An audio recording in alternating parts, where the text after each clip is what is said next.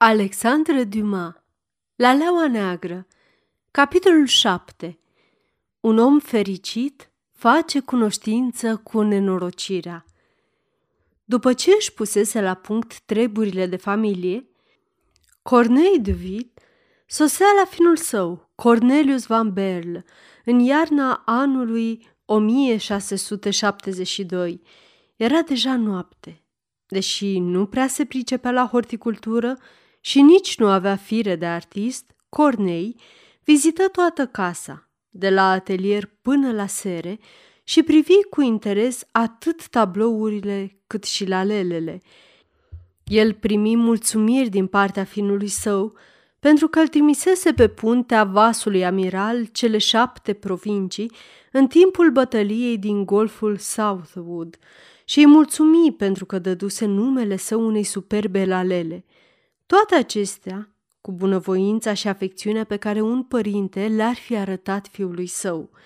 În timp ce trecea în revistă comorile lui Van Berl, în fața casei se adunaseră o mulțime de oameni care priveau totul plin de curiozitate, dar și de respect. Zunzetul din stradă atrase atenția lui Boxtel, care mânca așezat aproape de foc.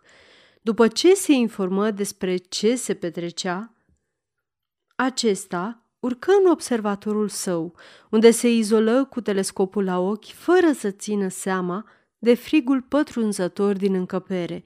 Din toamna anului 1671, telescopul nu-i mai fusese de mare folos, pentru că lalelele sensibile la frig, așa cum sunt toate fiicele Orientului, nu se cultivă în timpul iernii. Ele au nevoie de căldură din interior, de așternutul moale al sertarelor și de mângâierea dulce a căldurii venite de la sobe. Din acest motiv, Cornei își petrecea iarna în biroul său, în mijlocul cărților și tablourilor. Doar uneori se mai ducea în camera în care se aflau bulbii alelelor pentru a lăsa să pătrundă razele de soare atunci când surprindea pe cer astrul zilei. Raze pe care le obliga, mulțumită unui chepeng prevăzut cu geamuri, să intre în camera în care se aflau bulbii. În seara despre care vorbim, Cornei și Cornelius vizitaseră însoțiți de câțiva servitori încăperile locuinței. La un moment dat, Cornei îi ceru, cu glas optit, finului său, să îi îndepărteze pe servitor și să rămână câteva clipe singuri – Cornelius dădu din cap aprobator și spuse cu voce tare, Domnule, nu doriți să vizitați și uscătoria?" Nu alesese întâmplător acest loc pentru că uscătoria era un adevărat sanctuar în care nu avea voie să calce picior de valet. Singura persoană care, în afară de Cornelius, mai avea acces în încăperea respectivă era bătrână servitoare frizonă, fosta sa doică, care dădea din când în când cu mătura pe acolo. Ea îi era atât de devotată lui Cornelius încât, după ce acesta devenise un împătimit al cultivării lalelelor, atunci când gătea, nu mai îndrăznea să pună ceapă în tocană de frică să nu gătească tocmai inima copilului pe care l alăptase.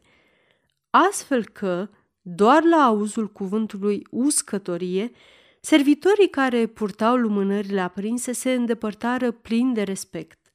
Cornelius luă o lumânare din mâna primului servitor și trecu înaintea nașului său în încăpere. Trebuie să adăugăm că uscătoria se afla tocmai în pavilionul cu geamuri pe care Boxtel îl fixa permanent cu telescopul său. Acesta se afla, ca de obicei, la postul de observație – Văzut la început cum se luminau pereții și geamurile camerei. Apoi apărură două umbre. Una dintre ele, mare, maestuoasă, severă, se așeză aproape de masa pe care Cornelius pusese lumânarea. Boxtel recunoscu în semi-întuneric obrazul palid al lui Cornei Duvid, încadrat de părul lung și negru, care îi cădea pe umeri. După ce spuse câteva cuvinte, al căror înțeles Boxtel nu avea cum să-l înțeleagă, Cornei Duvit scoase de la piept un pachet alb, ambalat cu grijă. După modul grijuliu în care Cornelius ascunse pachetul în dulap, Boxtel înțelese că era vorba despre hârtii de cea mai mare importanță. Inițial s-a gândit că pachetul ar fi putut să conțină câțiva muguri abia soțiți din Bengal sau din Ceylon, dar se știa că domnul Cornei nu era interesat de la lele și nu se ocupa decât de plantele rele care sunt oamenii. Mult mai puțin plăcute la vedere și mult mai greu de determinat să înflorească decât frumoasele plante provenite din Orient. Prin urmare, era sigur că pachetul respectiv conținea documente care aveau, desigur, o însemnată importanță politică. Dar de ce i-ar fi încredințat astfel de documente tocmai lui Cornelius, care nu avea nicio legătură cu politica și pe care o considera complet lipsită de interes, la fel cum considera chimia sau alchimia? Fără îndoială, era vorba despre un pachet pe care Cornei, amenințat tot mai puternic de scăderea popularității sale în rândul compatrioților, îl încredințase finului său, Cornelius, străin de toate intrigile politice. De altfel, dacă pachetul ar fi conținut bulbi de lalele, Boxtel, care își cunoștea bine vecinul, s-ar fi așteptat ca acesta să nu îl ascundă, ci să-l desfacă și să-l studieze imediat cu ochii săi de cunoscător. Din potrivă, Cornelius primise pachetul cu mult respect și îl luase din mâinile lui Cornei pentru a-l depozita cu cea mai mare grijă într-un sertar, împingându-l cât mai în spate. Fără îndoială, făcuse asta pentru ca să nu poată fi văzut și pentru a lăsa cât mai mult loc bulbilor de la lele. Imediat după aceea, pachetul a fost ascuns în sertar. Cornei Duvis se ridică, strânse mâinile finului său și se îndreptă către ușă. Cornelius luă repede lumânarea și trecu înainte pentru a lumina calea nașului său. Lumina dispăru pe nesimțite din camera cu geamuri și reapăru pe scară, apoi în hol și, în sfârșit, în strada încă plină de oamenii care voiau să-l vadă pe Cornei Duvit urcând în trăsură. Boxtel nu se înșelase cât uși de puțin în presupunerile sale. Pachetul încredințat de Cornei finului său și depozitat cu mare grijă de către acesta în sertar, conținea corespondența secretă dintre Jean de Vie cu domnul de Louvon. Doar că, așa cum îi spusese fratelui său, Cornei îi încredințase lui Cornelius pachetul fără ca acesta să bănuiască importanța politică a conținutului lui. Singura recomandare pe care Cornei i-o făcuse era ca Van Barl să nu încredințeze pachetul altcuiva decât lui personal sau unei persoane care ar fi fost posesoarea unui mesaj din partea sa. După cum am văzut, Cornelius închisese pachetul în dulapul cu muguri rari. După plecarea lui Cornei, luminile și rumoarea se stinseră, iar Cornelius nu se mai gândi la pachetul primit. Nu același lucru se întâmplă cu Boxtel, care era foarte preocupat de acesta. La fel ca un pilot iscusit, el vedea în acel pachet norișorul îndepărtat care poate dezlănțui după o vreme o furtună teribilă. Acum putem spune că am fixat jaloanele povestirii noastre, înfipte în pământul roditor dintre Dordrecht și Haga și le vom urmări în capitolele care urmează. Până una alta, v-am lămurit că niciodată nici Cornei, nici Jean de Vid nu avuseseră parte de dușmani atât de încrâncenați în toată Olanda, așa cum era Boxtel pentru Van Berl.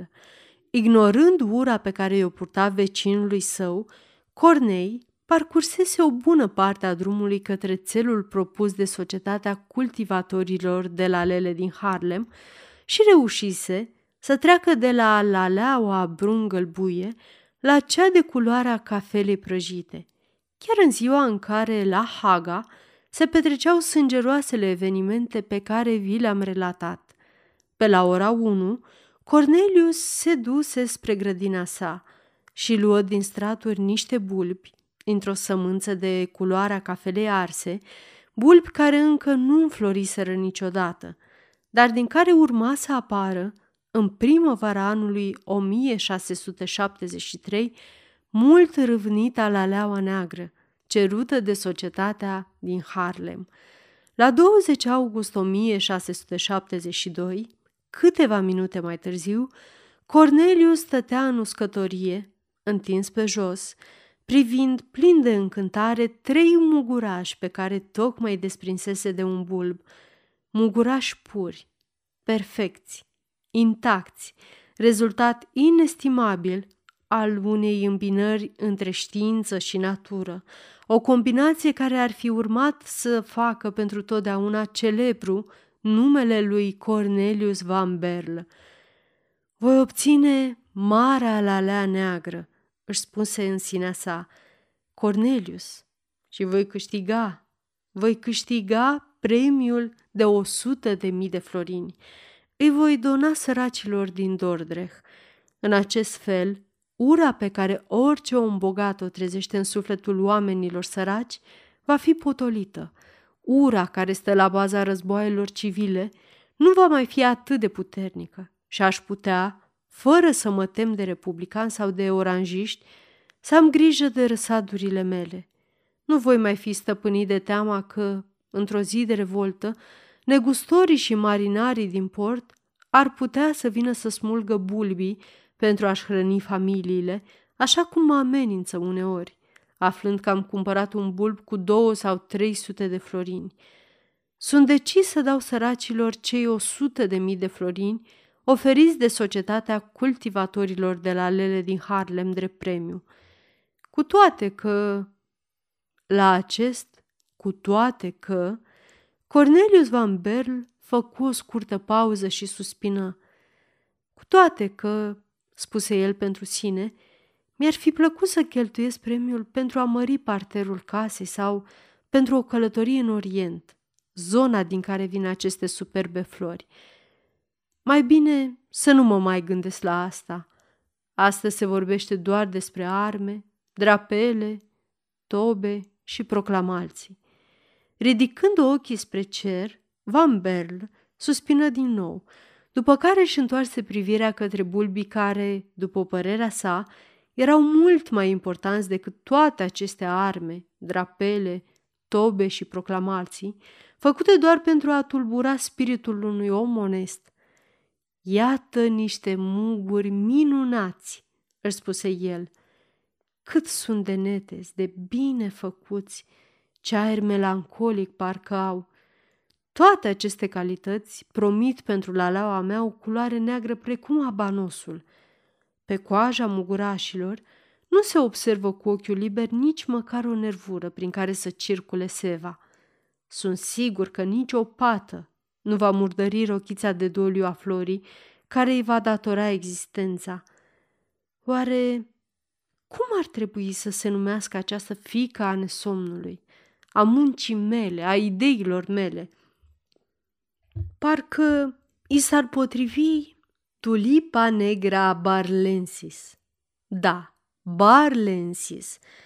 Frumos nume. Toată Europa iubitoare de la lele, adică toată Europa inteligentă, va tresări la auzul acestei vești care se va răspândi cu siguranță în toate cele patru colțuri ale lumii. Parcă aud, a fost descoperită la leaua neagră? Care este numele ei? Vor întreba cei pasionați de creșterea lalelelor. Tulipa negra barlensis, li se va răspunde. Dar de ce barlensis? După numele celui care a creat-o, Van Berl, se va răspunde, dar cine este acest Van Berl? Este cel care a mai creat până acum alte cinci soiuri. Jean, Jean de Vitt, Corneille și altele. Ei bine, aceasta este ambiția mea, care nu va pricinui nimănui lacrimi, iar de tulipa negra barlensis se va vorbi și când nașul meu, acest admirabil om politic, nu va mai fi cunoscut decât mulțumită la lelei care îi poartă numele. Superb buncuraș! Când la leaua mea va înflori, își continuă Cornelius monologul interior, mi-aș dori ca, dacă liniștea va fi revenit în Olanda, să donez săracilor numai 50.000 de florini. Oricum, și atât este destul pentru cineva care nu este dator nimănui cu nimic. Cu cealaltă jumătate din sumă, mi-aș dori să continui experiențele și să creez la leaua parfumată. Doamne, dacă aș reuși să dau la lelei parfumul trandafirului, al garoafei sau un miros complet nou, ar fi extraordinar.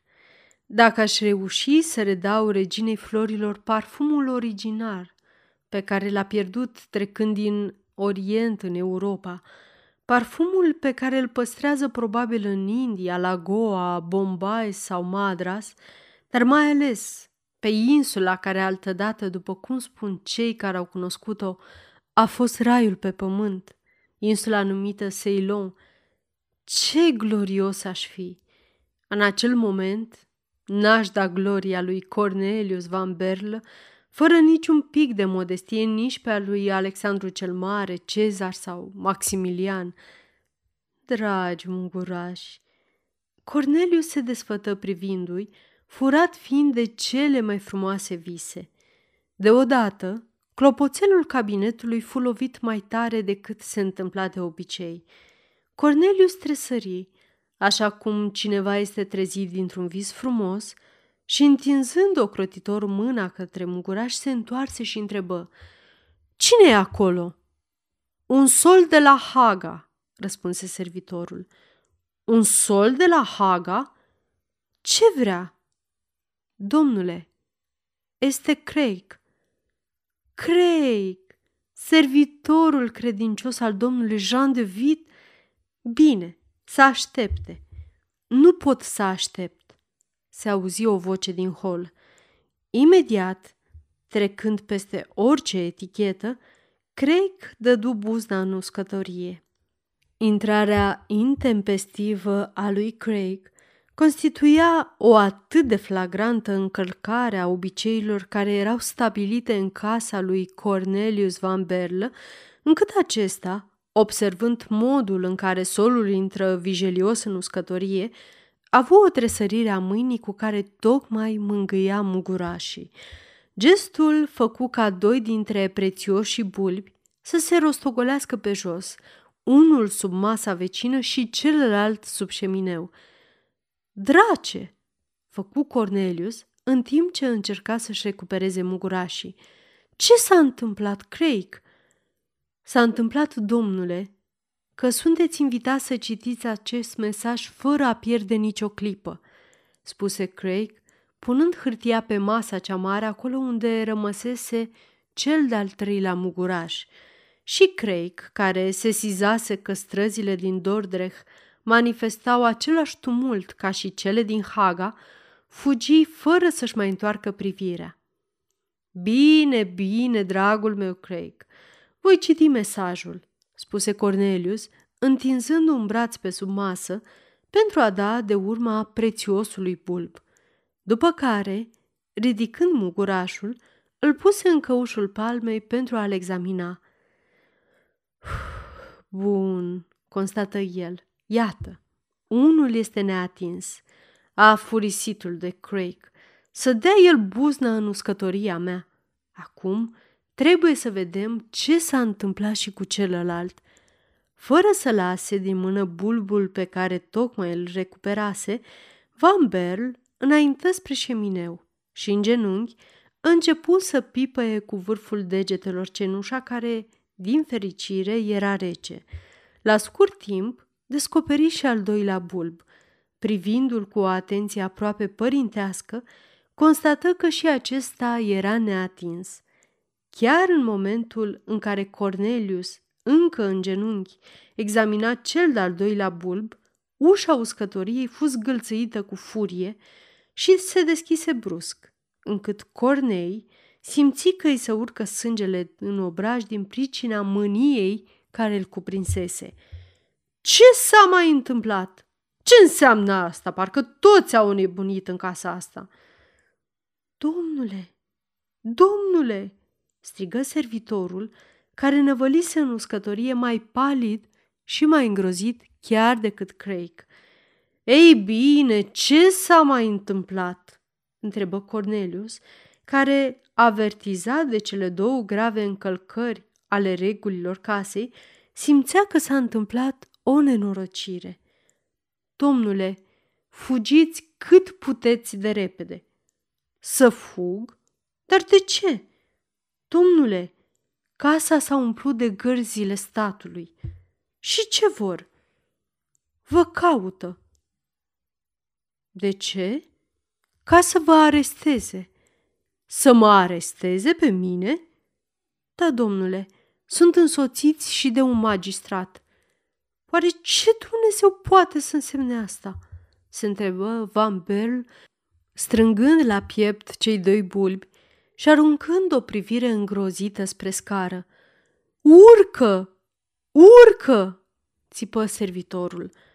Iubitul meu copil, vrednicul meu stăpân, ia aurul, bijuteriile și fugi cât poți de repede, strigă Doica, intrând la rândul ei în uscătorie. Dar pe unde aș putea fugi, Doică?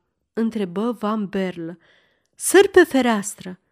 De la mai bine de 8 metri, vei cădea pe un strat de pământ gras, un strat suficient de gros.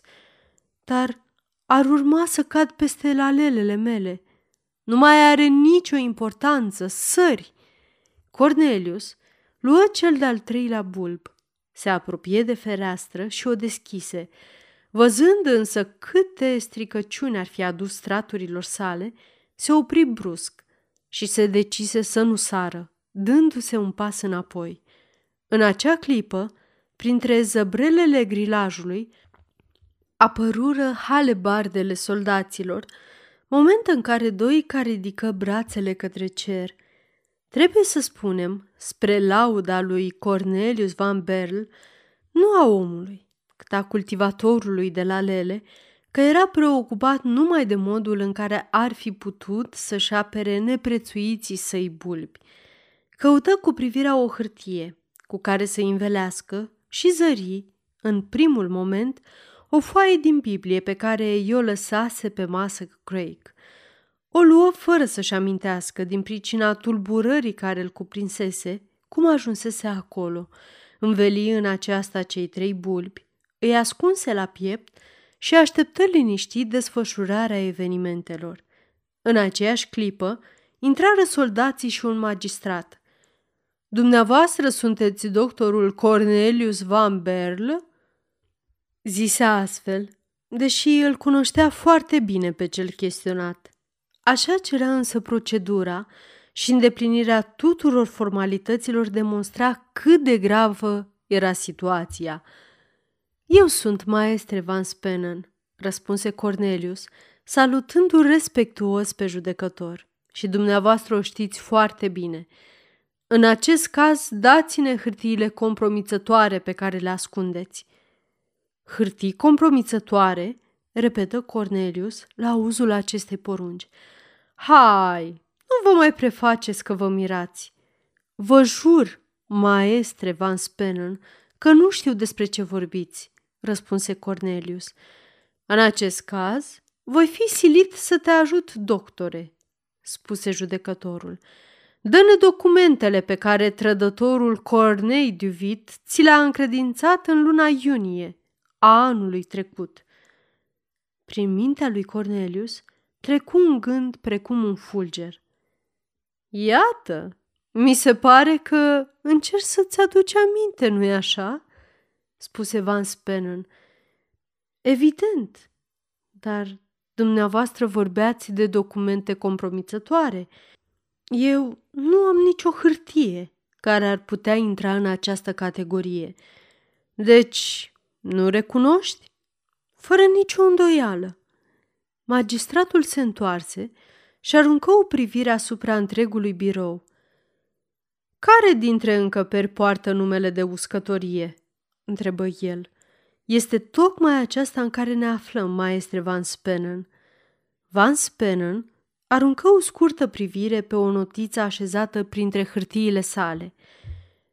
Este în ordine, spuse el, cu glasul unui om care tocmai s-a lămurit. Apoi, întorcându-se către Cornelius, Vrei să-mi dai acele hârtii? Dar nu am cum, maestre Van Spenen. Aceste documente nu mi-aparțin. Mi-au fost încredințate cu titlul de depozit și un depozit este sfânt. Doctore Cornelius, în numele guvernului îți ordon să deschizi acest sertar și să-mi prezinți toate hârtiile care se află înăuntru. Magistratul indică exact al treilea sertar aflat deasupra șemineului. Într-adevăr, hârtiile încredințate de Cornei finului său se aflau în cel de-al treilea sertar, dovadă că autoritățile fuseseră informate foarte bine. Să înțeleg că nu vrei?" întrebă Van Spenen, observând că doctorul rămăsese împietrit de uimire. Atunci îl voi deschide chiar eu." Și trăgând sertarul, magistratul descoperi în spatele celor vreo 20 de bulbi, aranjați și etichetați cu multă grijă, pachetul cu documente, exact în poziția în care fusese depuse de către Cornei Duvit.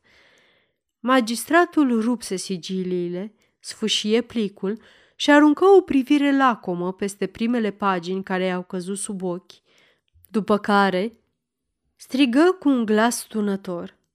Se pare că justiția nu a primit o informație falsă. Dar ce s-a întâmplat? Nu mai face pe nevinovatul domnule Van Berl, răspunse magistratul, și fă bine să ne urmezi.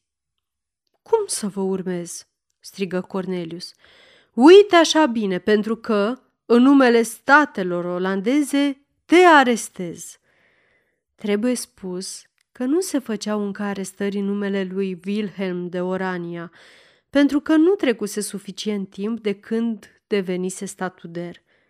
Arestați-mă, dar ce am făcut?" strigă Cornelius. Treaba asta nu mă privește câtuși de puțin, doctore.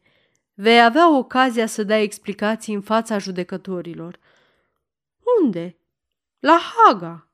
Uluit complet, Cornelius își sărută doica speriată, care leșinase, și dădu mâna cu servitorii săi care plângeau. Îl urmă pe magistrat, care îl închise într-o trăsură ca pe un prizonier periculos. Într-un galop nebun, porniră spre Haga.